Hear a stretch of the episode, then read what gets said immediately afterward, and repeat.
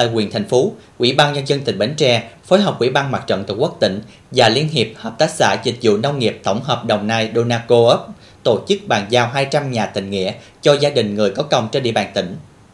Tại buổi lễ, đại diện Sở Xây dựng báo cáo kết quả triển khai xây dựng 200 căn nhà tình nghĩa trên địa bàn tỉnh. Đến nay đã hoàn thành với chất lượng đạt yêu cầu. Nhà có diện tích trung bình 54,2 m2, chi phí xây dựng mỗi nhà khoảng 82 triệu đồng, tổng kinh phí 200 căn nhà khoảng 16,2 tỷ đồng. Trong đó, Liên hiệp Hợp tác xã Dịch vụ Nông nghiệp Tổng hợp Đồng Nai, Danacop, tài trợ 12 tỷ đồng, phần còn lại do gia đình người thân góp vào.